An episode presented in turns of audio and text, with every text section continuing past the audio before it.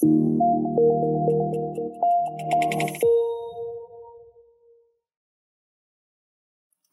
esse é o Painelcast, o podcast da EARP.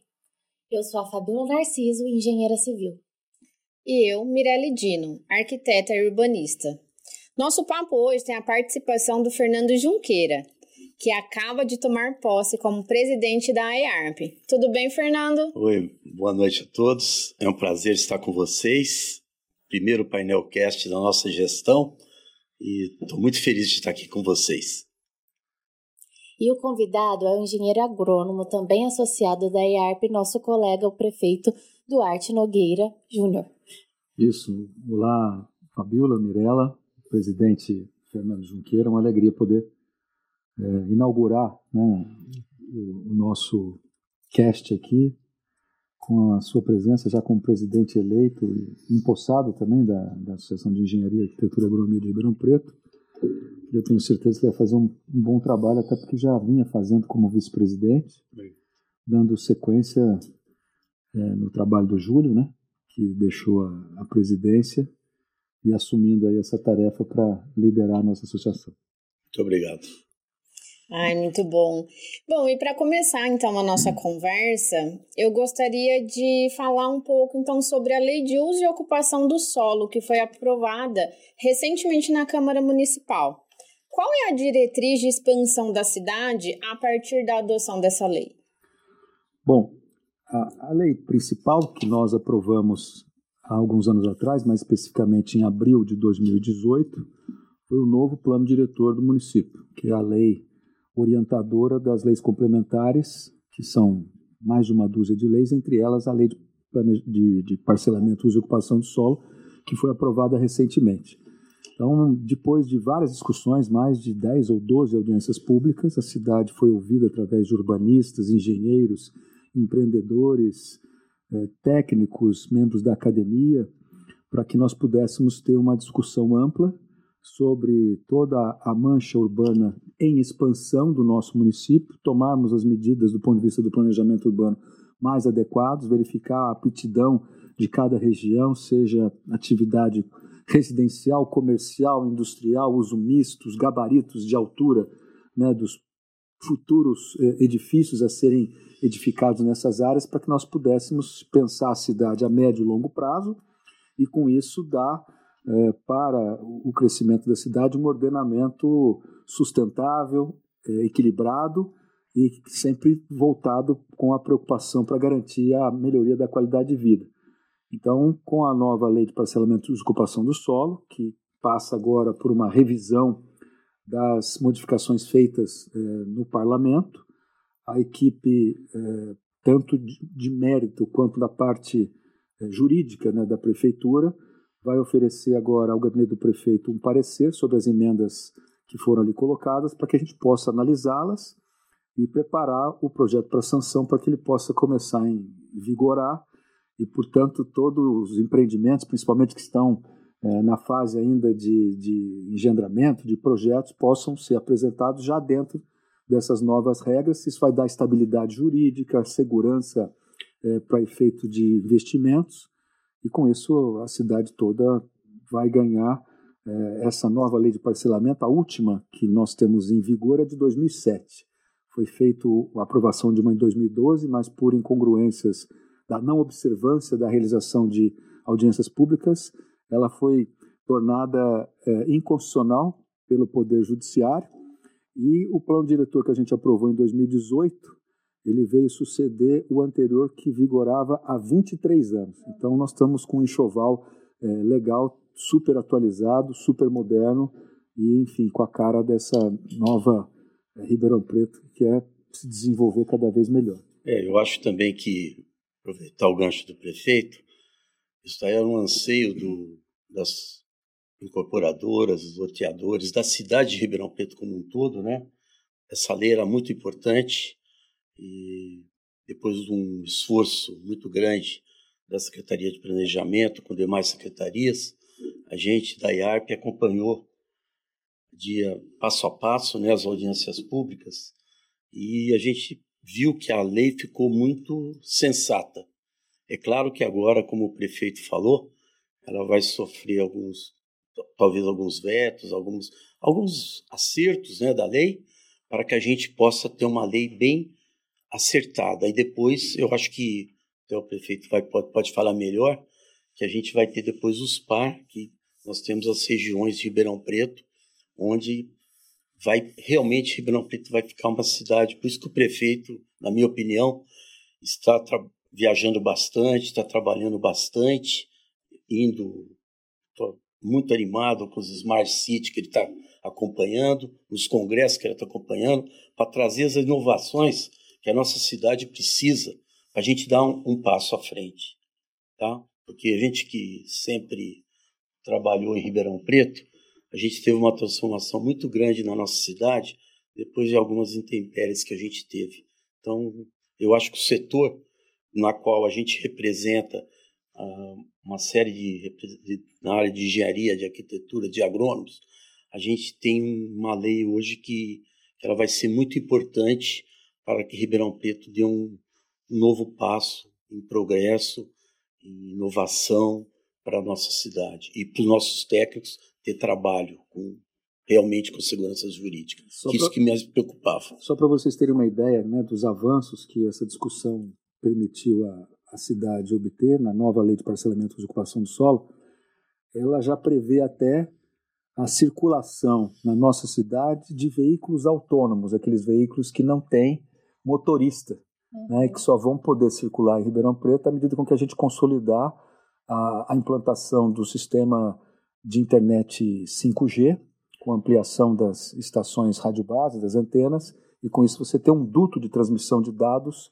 com velocidade, com quantidade de, de database para poder fazer essas coisas funcionarem dentro dessa questão da internet das coisas, inteligência artificial das coisas, que é o que está se discutindo hoje no mundo todo e que a gente tem visto experiências lá fora em Smart City, tanto na Ásia quanto na América, aqui América do Sul, Europa.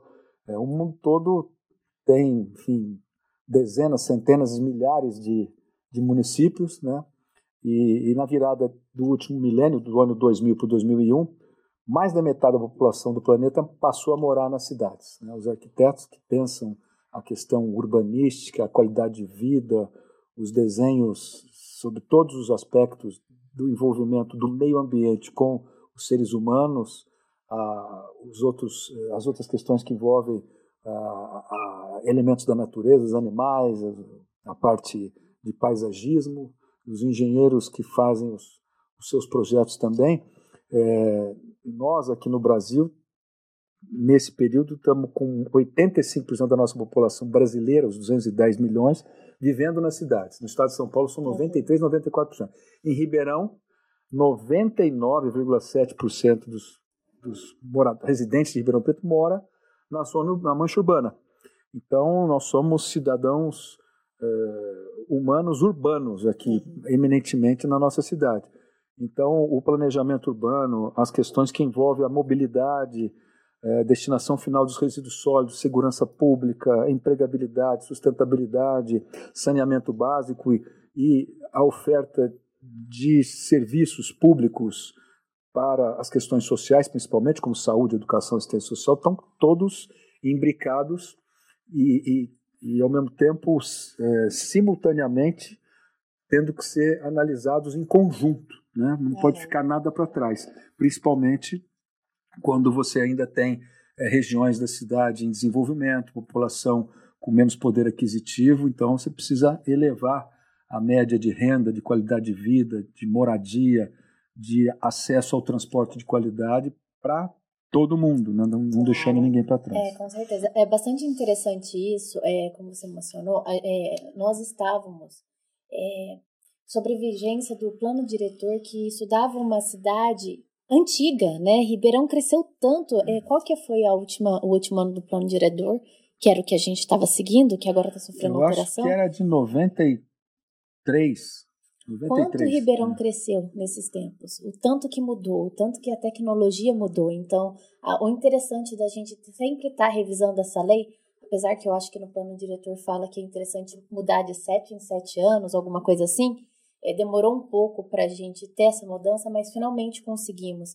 E é interessante também lembrar, Fernandinho, que a IARP não só participou do, da, das audiências, da, da, da, mudança da lei de uso e ocupação do solo, como também nós é, sugerimos é, itens para edições, itens que é, fizemos um grupo de engenheiros na IARP que analisaram a lei e ajudaram a sugerir itens para melhorias da lei também. Então foi bastante interessante isso, porque eu fui uma das pessoas que realmente participou desse grupo e a gente relia os, os itens, via é, as pessoas que estavam interessadas, com técnicos da área, pessoas que já eram mais. É, que tinham mais tempo de casa, né? Porque eu não tenho tanto tempo assim de formada, mas é bastante interessante esse processo que a IARP também fez, da gente conseguir analisar a lei e mandar é, é sugestões para a prefeitura, que muitas delas foram acatadas. Então, é mais um ponto que a IARP traz para as pessoas e para a cidade também, né? Para a gente conseguir trabalhar junto. Com certeza. É, eu acho que, por exemplo, a IARP tem trabalhado com o poder público municipal. Hoje nós somos a casa da prefeitura para a sociedade civil. Então, a gente está com a região metropolitana, a gente está com, com esses projetos todos da cidade, a gente é um, um agregador por isso que a gente tem um potencial muito grande com todas as secretarias do, do governo Nogueira, né, que já estamos no segundo mandato. A gente tem feito um trabalho muito de parceria com, com o poder. Hoje nós temos um problema aqui, estamos junto com a hoje secretaria, que é o SAERP, né? Estamos vendo o problema de água, que o prefeito tomou uma atitude agora de fazer alguns poços aí com recurso do município. Tem feito um trabalho e a IARP precisa continuar com esse, com esse rumo, com essa diretriz, ajudando a cidade de Ribeirão Preto, ajudando o município de Ribeirão Preto. Por isso que hoje o, prefeito ele sempre aconselha os seus secretários, tenho certeza disso, a usar a IARP como uma, uma não é uma secretaria, um, um apoio técnico. Uma deles, né? ponte, né? né? Uma, uma ponte. ponte. com a conversa e, e com essa, as... É, e essa é a grande desafio que a gente vai ter na nossa gestão, Nogueira, da gente continuar melhorando, tá? Com os nossos técnicos, ajudando a Prefeitura de Ribeirão Preto, a nossa cidade e a região metropolitana, não vamos esquecer. Sim, sim. Tá bom? E já que a gente está aqui falando sobre o plano diretor, né? Dentre as leis já aprovadas, o plano local de habitação de interesse social é uma das que tem mais impacto na sociedade, né? E, e, claro, que no setor da construção civil. Qual é a demanda atual do município em relação a esse tipo de habitação? E onde? Bom, a questão habitacional envolve hoje a nossa ação para reduzir a ocupação de áreas irregulares ou subhabitações, moradia de menor qualidade, menos conforto. É, segurança, habitabilidade para nossa população. Nós temos trabalhado primeiro o levantamento que foi feito dessas áreas e qual o impacto delas, onde elas estão presentes e qual é a população nelas contidas. Então nós temos 96 ocupações que a gente pode classificar não regulares, de diferentes é, é, matizes, entre aquelas que você pode urbanizar e regularizar no local, entre aquelas que você tem que fazer a reurbanização e a realocação de algumas das famílias, porque nem todas estão em áreas que são passíveis de regularização, podem ser áreas de preservação permanente, áreas de ocupação é, que, não, não, que a lei não permite, e tem aquelas outras que você vai ter que fazer o reassentamento, uhum. ou seja, retirar ela daquele local é, inadequado, irregular, e prover para elas uma habitação numa outra localidade da cidade onde elas possam é, estar regularmente constituídas. Nós já fizemos até agora quase 3 mil regularizações de áreas é, irregulares, dando a titularidade das residências para as famílias que sequer tinham os documentos. Eu cito o exemplo do inteirinho do Jardim Progresso, é, o Jardim Monte Alegre, algumas regiões ali é, da região do, da, da rodovia Anguera, entre o Jardim Salgado Filho 1 e o Jardim Salgado Filho 2, que é onde a gente pode regularizar em loco, e com o programa do, do governo do estado, que é o Casa Paulista, a gente conseguiu levar também modificações é, no conjunto arquitetônico dessas residências, abrindo janela, levantando o pé direito, substituindo a rede elétrica, substituindo a parte hidráulica, a parte molhada da residência, lavanderia, banheira, assim, etc., e dando mais conforto e, e, e, e adequação né, para a moradia dessas famílias. Agora, estamos aguardando o novo governo federal anunciar os créditos que vão viabilizar o, a retomada do Minha Casa Minha Vida, faixa 1, faixa 1,5, faixa 2. No primeiro mandato, nós conseguimos entregar dessas diferentes modalidades quase 20 mil unidades habitacionais, entre elas o maior conjunto habitacional da história, não só de Ribeirão, mas do Brasil, que foi o, o, o Vida Nova Ribeirão, o Pacaembu, com 6.991 casas construído em um tempo recorde, iniciado no dia 12 de junho de 2017 e a última casa de número 6.991 entregue no dia 4 de julho de 2019. Mas a gente sabe que o problema hoje para a habitação de interesse social, primeiro é usar a nova lei que já permitiu a gente já produzir algumas centenas de unidades, beneficiando a população de menor poder aquisitivo para poder ter acesso, para caber no seu bolso a mensalidade é, das empresas construtoras. Uhum. É, a segunda questão é você buscar mais recursos subsidiados, porque tem, essas famílias têm uma renda tão baixa que é impossível quase você fazer, você fazer caber, mesmo em 300 meses, a parcela para ela poder adquirir uma casa uh, e financiá-la. Então, nós temos que lançar mão de todos os instrumentos que a gente puder, é, não só da tecnologia, da redução de custos, da manutenção de qualidade, mas do financiamento. E aí tem que entrar recursos públicos, mesmo com a expertise da, da, das empresas é, construtoras, para tentar dar o acesso à casa própria para o maior número possível de pessoas. Então, nós estamos falando em 96 núcleos habitacionais e umas 40 mil pessoas, que representam mais ou menos uns 8% da população é, da nossa cidade. Se você for colocar em famílias, nós vamos estar falando mais ou menos alguma coisa como 10 a 15 mil famílias, condicionando a quantidade de familiares entre 4, 3 e 2 pessoas por, por familiar. Sim. Então, esse é o, Não, é, um é o nosso foco. É um desafio muito né? grande, né? Eu sou conselheira da habitação também pela AIARP, então, assim, eu participo de todas as reuniões e eu vejo quão grande é esse desafio da prefeitura para conseguir remanejar e ver realmente todos esses problemas, né? Por exemplo, prefeito, como é que você vê, por exemplo, a possibilidade da gente trocar áreas da prefeitura e urbanizar para diminuir o custo para esse pessoal, porque pelo que a gente está vendo no governo federal, parece que os recursos vêm mesmo para faixa 1, né? Na qual a companhia de energia fizemos já algumas obras nesse sentido. A energia elétrica vem de graça, né? Eles colocam lá a parte de fiação, a parte de pavimentação, infraestrutura.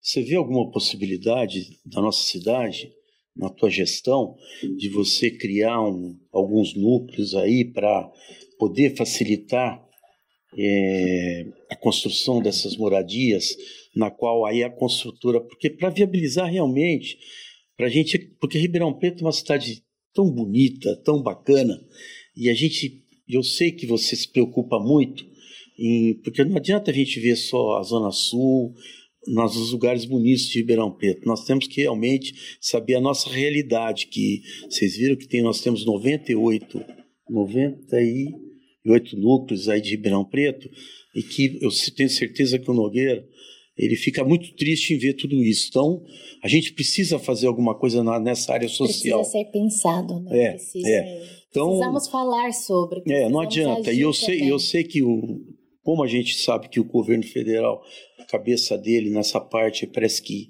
está indo para esse caminho, a gente precisava pensar. Você está tá pensando alguma coisa nesse sentido? Sim, nós vamos inclusive é, nas próximas semanas fazer um contato pessoal com o novo secretário de Habitação e Desenvolvimento Humano do, do, do nosso estado, né, tá. que é o Marcelo Marcelo, Branco. conheci ele. E também já tive na semana retrasada com o ministro Jarder Filho, tomando conhecimento, principalmente da diretoria de Habitação e Saneamento, com a escolha dos novos secretários nacionais, qual vai ser a política que eles vão de fato anunciar. Ainda não falaram em valores, mas falaram na retomada do Minha Casa Minha Vida, faixa 1, faixa 1 e meio, assim por diante. Então, o que a prefeitura pode fazer? A prefeitura pode correr atrás do terreno, né? pode correr atrás do governo do estado em aportar parte do recurso, subsidiando a redução do valor da parcela a ser paga pela família é, atendida, e o governo federal entrando com a parte de financiamento para o setor privado da construção, porque o, que, o quanto que custa um, conjunto habitacional? É o valor do terreno, a infraestrutura de água, energia, esgoto, guia, sarjeta e pavimento, e as edificações, sejam uhum. apartamentos ou, ou, ou casas. casas. E quanto mais você puder contribuir para jogar esse, esse, esse custo para baixo, menor vai ser a parcela do financiamento. E tem uma outra questão: as famílias mais vulneráveis, elas sequer têm condições de apresentar qualquer tipo de garantia, às vezes não tem condição nem de formalizar um emprego é, formal, vivem de, da informalidade, vivem do chamado bico. Então, é para essas que você tem uma dificuldade maior e aonde não há como você é, atender sem que haja um subsídio substancial por parte dos recursos federais, até porque a, a prefeitura e o governo dos estados não possuem bancos mais. Né? O, os bancos públicos, Caixa Econômica Federal principalmente, é de, de, de gestão do, do governo federal, que é quem, no passado, inclusive, já fez bastante investimentos nessa área. É interessante a gente observar isso, que na própria lei de parcelamento ela já prevê né, umas, as manchas urbanas da onde que vai desenvolver a parte mais, é, de HIS e tudo mais. E é interessante também que eu percebi na, na nova lei de parcelamento, né, que foi aprovada agora, sanção, é, é isso, que é, quase todos as, os novos é, loteamentos vão sair é, 100% é, mistos, né? Por que essa, essa iniciativa? Qual que foi o intuito da prefeitura? Bom, eu acho que esse é o, é o princípio que está se considerando no maior conjunto de metrópoles do planeta. É você conseguir, com essa diversidade de ocupação e de atividades, residencial, comercial, industrial, sempre respeitando as questões eh, de licenciamento, você aproximar as pessoas dos seus locais de convívio do trabalho, da escola, do posto de saúde, da creche, é, reduzir a necessidade de mobilidade urbana de longas distâncias e fazer aquela coisa que o Carlos Moreno, teu colega arquiteto de Paris, fala, cidade de 15 minutos, 20 minutos, 30 Sim, minutos. Sim, é maravilhoso. E nós estamos, no plano de mobilidade em Ribeirão Preto, condicionando os 56 quilômetros, os 11 novos corredores que, vai, que vão atingir a melhoria do transporte público da nossa cidade de no máximo 30 minutos, entre a origem até o destino, seja a residência ao trabalho, residência à escola, residência ao lazer e o retorno, com a entrada agora eh, da conclusão dos próximos 26 quilômetros, nós estamos com 30 quilômetros corredores prontos, 12,5 em construção e 13,5 em licitação para contratar até o final de abril. Mais as obras do viaduto eh, da da Brasil Camogiana, o túnel da 9 de julho que fica pronto em setembro, e as obras da 9, o corredor 9 de julho Costabile Kennedy, corredor Castelo 13 de maio Capitão Solomão Goiás, ligando no corredor é, Saudade, né, que vai ser entregue agora em abril, e, e com isso substituindo também o sistema, que são os novos ônibus que vão chegar em julho, para substituir 100% da nossa frota até o final do ano que vem com ônibus com ar-condicionado, suspensão a ar, conectividade Wi-Fi e carregador de celular, sem aumentar a, a tarifa para você garantir a modicidade de preço e não afastar o usuário eh, do, do, transporte coletivo. Quando a gente apresentou o plano de mobilidade, que já está na Câmara, eh, os dados que a gente tem mais recentes apontam que 52% da população de Ribeirão Preto, mais da metade, anda de veículo individual, automotor uhum. ou motocicleta. Nós temos que jogar isso para um quarto, no mínimo, né? no mínimo um quarto, e aumentar o uso do transporte público, coletivo, o uso de bicicleta e a, o deslocamento a pé. Para isso a gente precisa reocupar a cidade não com os veículos, mas reocupar a cidade com as pessoas e criar formas mais inteligentes de você segregar os lugares onde vão passar os veículos, inclusive do transporte coletivo, para dar uma condição de, de convívio, de relacionamento e de interação das pessoas melhor com o espaço urbano, que é o que se discute hoje no, no mundo todo e é o que eu acho que tem que ser feito mesmo. É bastante interessante, né? Porque é, vai ser um desafio e tanto a gente é, conseguir é, trazer a ideia da cidade de 15 minutos de Paris para cá. Porque lá, é, aqui Ribeirão também é muito quente. Não sei se as pessoas trocariam a bicicleta, porque a ideia da cidade de 15 minutos é você conseguir chegar em qualquer lugar que você precisa no dia a dia em 15 minutos.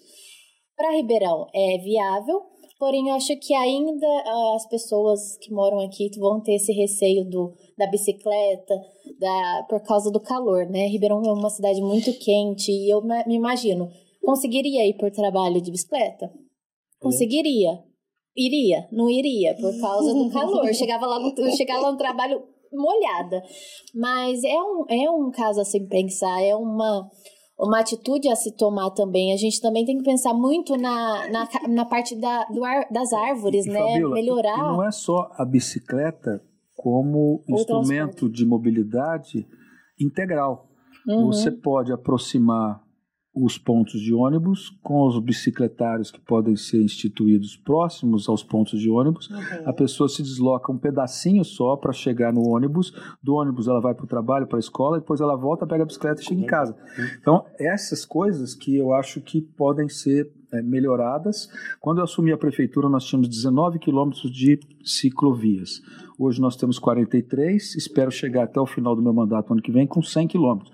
Mas o plano de mobilidade já prevê 300 quilômetros de ciclovias na cidade.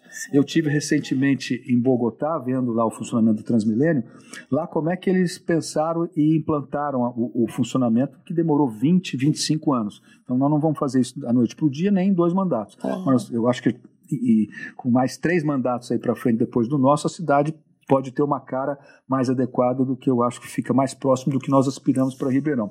E como é que faz lá em, em, em, Bogotá? Eles transportam 4 milhões de pessoas, sendo 2 milhões só com os eixos eh, estruturantes do Transmilênio, uhum. e os outros 2 milhões com os alimentadores e as linhas circulares. Eles têm 6.200 bicicletários próximos às estações de embarque e desembarque de ônibus. Uhum. E, aqueles, e aquelas pessoas que moram no morro, sem acesso, como acontece na cidade do Rio de Janeiro, eles utilizam um teleférico que chama é, Metro Cable. Uhum. Então eles têm a bicicleta, o a pé, o ônibus e São o Metro Cable. Opções, né? Então essa integração de modais é, de transporte é que facilita o, o, deslocamento das pessoas. Claro que Bogotá é uma cidade bem amena, temperatura média de 15 a 20 graus. Fresco, né? Ribeirão passa de 40 Meu vezes. Deus né? do e a bicicleta elétrica também, né? Tem a bicicleta, mas nem todo mundo vai poder vai ter acesso mas também à bicicleta elétrica, né? mas já, já é uma, é? uma realidade. Né? Mas Por é... exemplo, prefeito, uma coisa que eu sempre eu, eu, nessa própria lei, né, nos par, eu tenho falado bastante, o programa de mobilidade que nós estamos fazendo na nossa cidade, ele é muito interessante. Então, a gente pegar, por exemplo, nós temos o Boulevard, nós temos o Ipiranga, quem conhece Ribeirão Preto, e você pegar, por exemplo, viabilizar a construção de edifícios sem garagem, uma série de coisas, sem vagas né, de estacionamento, para viabilizar o que o Nogueira está falando. A gente, por exemplo, pega quatro, cinco quadros do, do programa de mobilidade dos corredores de ônibus. A pessoa, ele anda quatro quadras. Um monte de jovens como vocês, por exemplo, você vem, sai de lá, já vem aqui na, na Fiusa trabalhar. É esse tipo de coisa que a Ribeirão Preto vai ficar moderno. Então, a hora que a gente seguir agora um segundo passo é, da lei de, de obras é, não, da lei de parcelamento de solo que aprovou agora, na, na segunda etapa dele, o pessoal vai, parece que estão, pelo que eu escutei como, como técnico, eles estão pensando em viabilizar isso daí, porque não pode, a gente não pode deixar a nossa cidade ficar uma cidade antiga. Por isso que o Nogueira tem é. trabalhado, tem viajado bastante para trazer esses negócios e orientar os, é. os, técnicos dele aqui, os secretários. Pô, não precisa inventar a roda. Não precisa inventar a roda. Vê o que está funcionando, traz e vamos embora. Sim, é uma coisa a se pensar mesmo, porque às vezes você quer entregar um empreendimento que ele é próximo de um ponto de ônibus. Que vai ajudar na mobilidade, mas a prefeitura, o código de obras hoje, ele exige que tenha um é, tenha estacionamento para pelo menos um carro por apartamento. E às, às vezes não tem essa necessidade. Se a gente quer incentivar também, tem que mudar também a trava da prefeitura no, na quesito no código de obras. Mas outra coisa interessante também a se pensar é que o plano de mobilidade ele tem que andar junto com a Ribeirão menos 3 graus, né? Porque a gente tem que pensar na questão da, de melhorar o ambiente também. É, plantar mais árvores, trazer mais esse meio ambiente para a cidade, né? Que eu falo, trazer mais o meio ambiente, pensar mais no meio ambiente da cidade e diminuir a, a o grau de Ribeirão Preto, esse calor de Ribeirão Preto. E tem algum plano para o Ribeirão Menos 3 Graus? Eu sei que até 2030 a gente tem projetos e, e, está rodando, mas você pode falar alguma coisa sobre? Posso sim. Nós estamos fazendo o reverdejamento em 100 escolas da nossa rede municipal. Sim. Fazendo parte desse compromisso de contribuir com o Ribeirão Menos 3 Graus. Estamos trabalhando o plano de mudanças climáticas através da Secretaria de Meio Ambiente, que já minutou de maneira bem avançada o plano e precisa receber a contribuição da sociedade, assim como o relatório ESG, que também a prefeitura já disponibilizou no site da, da cidade, inclusive baseado, a meu pedido, no, no primeiro relatório ESG de município que eu vi da cidade de uh, uh, Montreal, uhum. no, no Canadá. Então, eu acho que todos esses elementos de incentivo para políticas é, de sustentabilidade que envolvam desde as crianças, as escolas, como método de você conscientizar da importância do aumento da cobertura vegetal, é, é o que precisa ser feito. A gente já terminou o inventário, então nós sabemos onde temos as árvores, onde faltam árvores e o que precisa ser feito de aumento de metragem quadrada de cobertura vegetal arbórea. Então agora é trabalhar tanto os instrumentos da Secretaria do Meio Ambiente, da Secretaria de Educação, a coletividade. Em Ribeirão Preto a gente tem um movimento é, da sociedade civil muito engajado com essa coisa de ajudar a plantar árvores, né?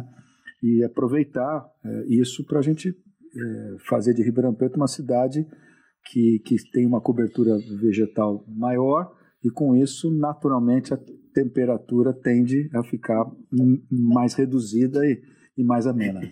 Sim, e é interessante lembrar aos nossos ouvintes que temos um episódio sobre o verdejamento das escolas aqui no Painelcast. Então, quem não conhece sobre, é, procura aqui na na lista aí. Na lista que vai ter um episódio assim sobre o painel, é, sobre o verdejamento das escolas, onde a Maia Muxa fala a, fala pra gente como é feito esse projeto, como os arquitetos podem pegar e como as escolas vão ficar mais é, eu acho, eu falo interessantes porque vai voltar a questão da criança ter o contato com a natureza e tirar um pouco o concreto das nossas escolas. Sim, não, e é muito interessante quem tiver esse interesse em, em, ver esse, esse episódio vale muito a pena e entender mais sobre esse projeto, né?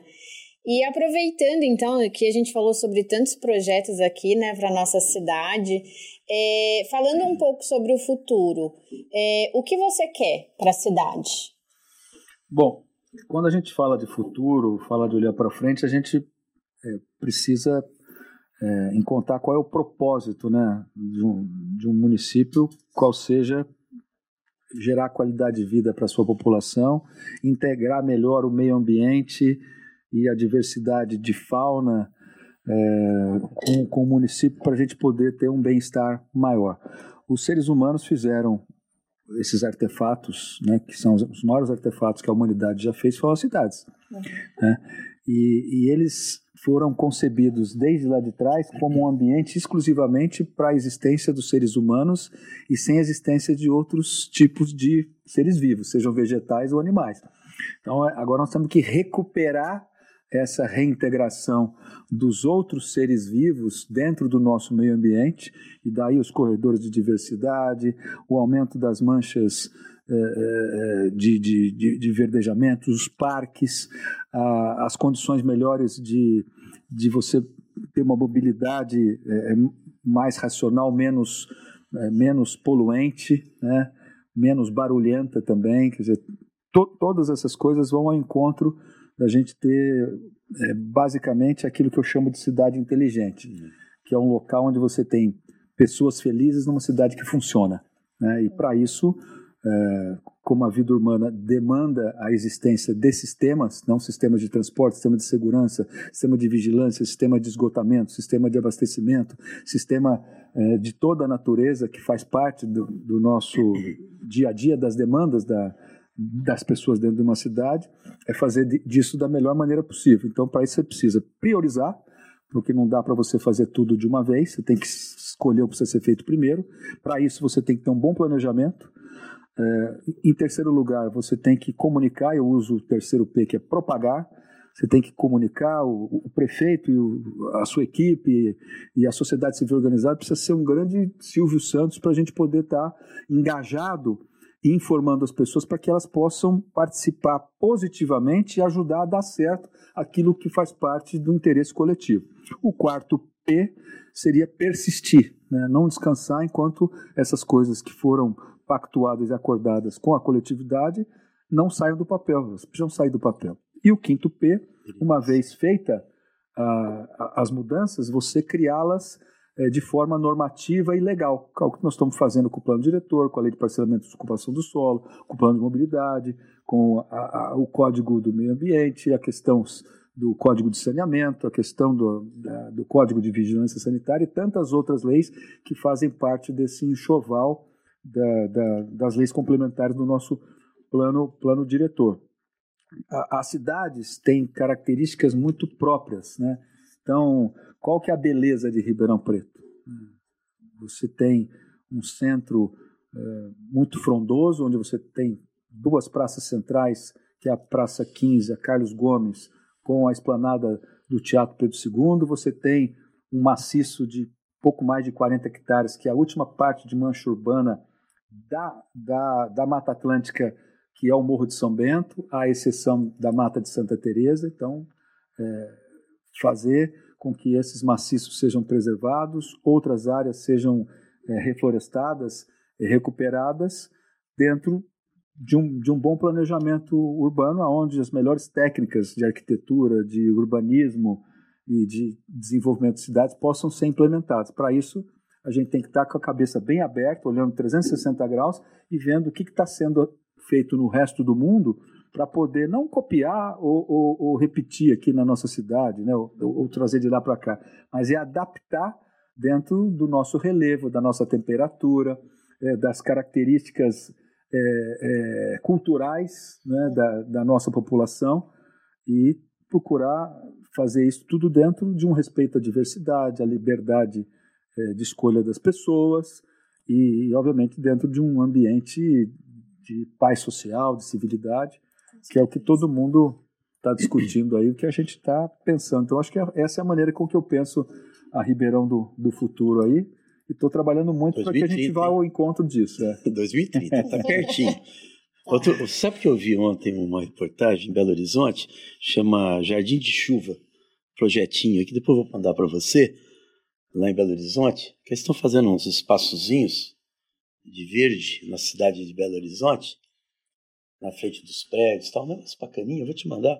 Saiu ontem numa reportagem de uma TV aberta. Eu adoro. Eu essas, achei muito essas legal. Coisas pontuais, eu costumo chamar isso de acupuntura urbana. É. Você tirar ponto crítico onde é. tem congestionamento, você pegar uma área que está pavimentada e é. impermeabilizada e torná-la permeável ou até chama um, jardim de chuva, jardinagem, né? E, e, jardim já é legal, chuva também, desde que não seja muita chuva. Como porque, tem vindo. Porque Belo Horizonte com aquele clima desgramado, com aquelas é, enchentes. O verão não decide, né? Se chove pouco ou se é, chove muito. É, verdade. se faz teve, calor ou se A gente teve aí um, um, um, primeiro trimestre, né? Janeiro, março, janeiro, fevereiro e março, mais chuvoso dos últimos 16 anos. Né? E algumas chuvas é, torrenciais num curto espaço de tempo. Mesmo a, a última, a dois ou três dias atrás, nós tivemos 44 milímetros das quatro da tarde até as 5. E graças a Deus, nós até agora, em nenhum desses três meses, a gente teve Isso, pessoas gente. desabrigadas, desalojadas, tivemos algumas perdas materiais de alimento que, que molhou e tal, mas ninguém desabrigado. É, Para isso, eu acho que foi de muita valia a limpeza nesses últimos três anos de 40 mil bocas de lobo que a gente limpou na cidade, a dragagem, é, principalmente do Córrego do Retiro? A, o desassoreamento tanto da represa de Santa Teresa quanto da represa a montante de Bonfim Paulista, né?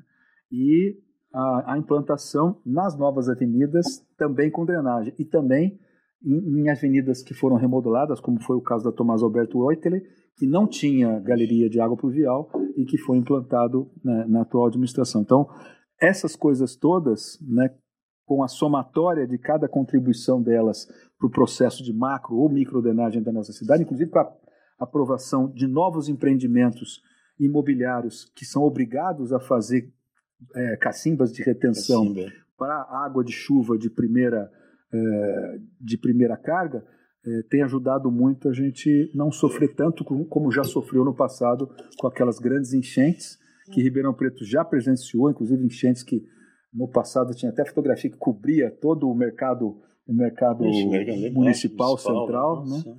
E, então eu acho que essas coisas é que fazem parte de um, de um bom planejamento para a gente não colher desastres e problemas lá para o futuro. Eu sei que você tá, eu sei que você está preocupado também Agora nós temos que pensar nos barramentos aí da cidade, que estão tá estudando um novo projeto aqui para a cidade, que vai ser importante. Precisamos investir nisso aí, porque dá uma modernizada nisso. E também que eu vejo que, que a cidade está tá melhorando nesse sentido. Esses barramentos são importantes, porque foi feito um projeto, acho que em 1990 e poucos aí, e que precisa mudar e realmente para viabilizar alguns eixos aí para Ribeirão Preto. Então, uma sugestão é, que eu queria te passar. O que você quer dizer? Quer dizer, o plano de macrodrenagem realizado é. há 30 anos atrás precisa, precisa uma... ser revisto, é. porque as circunstâncias com que a cidade hoje se encontra não demandam aquela profundidade com é, que esse plano é foi é, instituído lá atrás. Isso aí a gente já está trabalhando. Eu sei, eu sei que já está no, no, trabalhando nessa revisão, né? para a gente poder ter aí um bom plano de macrodenagem. Você viu, ele contou aquele negócio da Tomás Alberto, nosso escritório era lá, pô, água, pegava, chovia, não tinha. Sabe bem, aí, né? Aí quando saiu agora o corredor de ônibus, falei, graças a Deus, porque precisa, pôs um negócio mais. chamado galeria. Mas é muito legal, muito é bom. interessante, assim. E nós temos alguma novidade, algum spoiler que pode dar sobre a questão da água aqui em Ribeirão, da questão dos poços, da questão do, dos estudos que têm, sendo feitos pelo SAERP? Sim, algumas delas. Né? Hoje a Secretaria de Águas e Esgoto de Ribeirão Preto tem em produção 120 poços artesianos, que bombeiam dioturnamente 4,2 metros cúbicos de água por segundo, então 4.200 litros de água por segundo. O nosso aquífero, que é a fonte exclusiva de abastecimento de água da nossa cidade, ele tem uma capacidade de recarga e ele tá, o seu perfil está sendo reduzido. Então, o que nós estamos fazendo? Nós estamos já contratando, com o apoio do FEIDRO, um estudo mais detalhado de qual é o impacto na redução desse perfil do nosso aquífero e, simultaneamente, já temos autorizado, com o contrato na Caixa Econômica Federal e Ministério das Cidades, um projeto para estudar a captação de água superficial de Ribeirão Preto junto ao Rio Pardo, para você ter uma alternativa de, de, de, abastecimento de água não apenas a subterrânea, mas a água superficial. Com isso, a médio e longo prazo, você garante segurança hídrica para a cidade, tratando essa água. Né? Eu lembro que na campanha de, de 2016, o, o, meu adversário dizia que eu ia dar água é, suja ou água do Rio Pardo para a população beber, sendo que, na verdade, a, a maior capital da, da, América Latina, que é São Paulo, não tem água subterrânea. 100% da água que atende os mais de 12 milhões de paulistanos são águas tratadas dos mananciais do Guarapiranga e, e, Cantareira, entre os outros. A cidade franca, idem. A cidade de Rio Preto, um terço da água é subterrânea, um terço, aliás, dois terços é subterrânea, aquífero Bauru e aquífero Guarani, e o outro terço é água superficial. Então é, foi uma, uma polêmica é, marotamente utilizada sob o aspecto político, mas nós, nós estamos dando sequência, até porque tecnicamente essa é a solução de médio e longo prazo que a gente tem que utilizar. E é, é, acabar de fazer o um investimento de quase 150 milhões de reais, que é o plano de, de redução de perdas e setorização da cidade. Os dois primeiros setores que foram feitos dos 52 setores que a cidade passa a ter de interligação das nossas adutoras de água, começou no Pacaembu, que ele foi um, um, um, um bairro já planejado. E agora os outros estão sendo feitos, tanto reservatórios apoiados como res, reservatórios é, suspensos, e interligar esses setores todos para que a gente possa é, manter a redução da nossa, do nosso, da nossa perda de água. E quando eu assumi a prefeitura, era 61% que a gente tinha de perda de água no sistema do antigo da ERP. Uhum. Hoje essa perda já caiu para 47% e com a implantação até o final do nosso mandato desses investimentos, novos reservatórios, novas adutoras e a interligação entre esses setores, nós vamos baixar isso para menos da metade. Então nós vamos chegar em níveis 32. normais, adequados né, de perda de água. E se você considerar que 100% do nosso abastecimento é poço artesiano, e para isso eles precisam ter energia elétrica para bombear, a, a, a SAEP chega a gastar quase em, em energia elétrica para a distribuidora CPFL o que ela gasta com recursos humanos para gerir a própria secretaria. Então, vamos reduzir a despesa com energia elétrica e fazer novos investimentos com esses recursos que vão de deixar de ser é, despendidos somente para a energia elétrica. passa na sua cabeça? Também, nós já fizemos, a, o Hospital Santa Lídia da Prefeitura já tem a implantação do fotovoltaica, a escola de Delci Alcântara também já está com a implantação do fotovoltaica, estamos indo para a segunda escola, vamos expandir para outros, pra outros é, prédios públicos. E, e tudo que a gente puder fazer para usar energia renovável, a, cidade vai fazer também. Outro favor que eu quero te pedir, como cidadão, centro da cidade, água e vamos revitalizar o centro da cidade, que é onde, ao menos eu fui criado, ser mais novo, e dar uma atenção especial para o centro da cidade, tá? Não dá para a gente admitir os amigos da gente que compraram apartamentos ou casas lá, o preço que eles estão pegando um imóvel, a pessoa que sobrou um imóvel para ele, tem um monte de amigo da gente, e que a gente precisa realmente revitalizar o centro da cidade, e água é um problema ali que nós precisamos. Sim. Eu sei que já está sendo feito o projeto 9 de julho, onde vai parar, acabar as enchentes. Por que, que a gente é? Porque a gente é curioso para saber Sim. o que acontece na cidade da gente. A gente quer o bem da nossa cidade. Então, isso daí é um pedido que eu faço para você, como cidadão ribeirão pretano. Espero, que, espero poder te atender. Você vai me atender, parte, sim. Você vai me atender, da, sim. Da 9 agora, entre, entre abril e maio, a gente vai fazer a, a, as galerias descendo a Marcondes Salgado e a São José até lá o Córrego do Retiro. Vai acabar a enchente que às vezes costuma ter de acúmulo de água, tanto no 9 de julho, na cota inferior, quanto ali naquele quadrilátero do entorno do, do shopping Santa Úrsula, e com os corredores centrais, que estão em licitação e também vão ser contratados até abril, maio, nós vamos fazer o corredor Barão do Amazonas e, e Visconde e os perpendiculares Lafayette, Florencio de Abreu. Uh, acho que o, o, trabalho que a gente fez de recuperação da Praça 15, a Praça Carlos Gomes, a revitalização da, da fonte luminosa, tudo isso estava abandonado, né? Então, o segundo mandato meu agora está sendo dedicado em três eixos. O eixo social, daí a ampliação dos CRAS, dos CREAS, dos investimentos eh, na mitigação de vulnerabilidade das famílias. O outro eixo, segundo, zeladoria total. E o terceiro eixo, transporte coletivo de qualidade, que é com a conclusão dos corredores, dos 11 corredores, 56 quilômetros, e a substituição integral de toda a frota é, de ônibus da nossa cidade por Euro 6, ar-condicionado, suspensão a ar, conectividade Wi-Fi e carregador de celular. É interessante observar também que nós também temos um episódio no Painel Cast sobre o aquífero Guarani, onde o Carlos Alencastre ele fala para a gente sobre essas mudanças que teve no aquífero Guarani. Então, quem também tiver interesse de ouvir um pouco sobre o aquífero Guarani, que é a questão que o Nogueira falou, que está tendo um rebaixamento dele, o Carlos vai falar um pouquinho no nosso episódio. Então, acho que a Dani vai deixar o link aqui na descrição para quem quiser é, ouvir. Isso. Gente, eu acho que a gente chegou no final aqui da nossa conversa.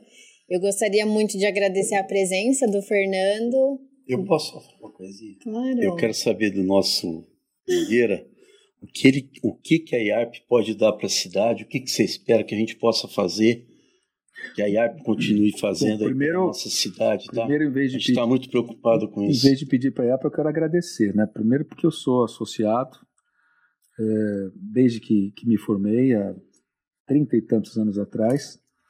É, principalmente mais recentemente, nas duas campanhas que eu fiz e que fui vitorioso para prefeito, antes da eleição eu fui me aconselhar e buscar nos profissionais da IARP as fontes de informação para poder ter todo o conjunto técnico de engenharia, de planejamento, para poder, assumindo e sendo vitorioso nas urnas, a, a, a linha de trabalho adequada para a gente poder é, colocar em prática, entregar aquilo que a gente se dispôs a fazer.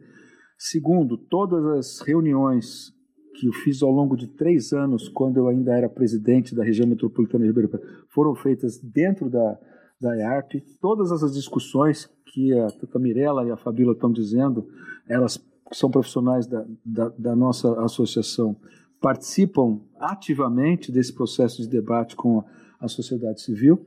Então, eu quero agora intensificar ainda mais sobre a sua presidência, Fernando, toda essa fonte de informações preciosa de, de dados, para que ainda nesses pouco menos de dois anos que eu tenho de mandato, a gente continue tendo o apoio, o amparo, é, a opinião, a crítica construtiva Correto. da associação e dos nossos colegas profissionais. É, o que a gente não souber, a gente vai procurar para poder gente ajudar. Pergunta para quem sabe. Pergunta para quem sabe. Se informa.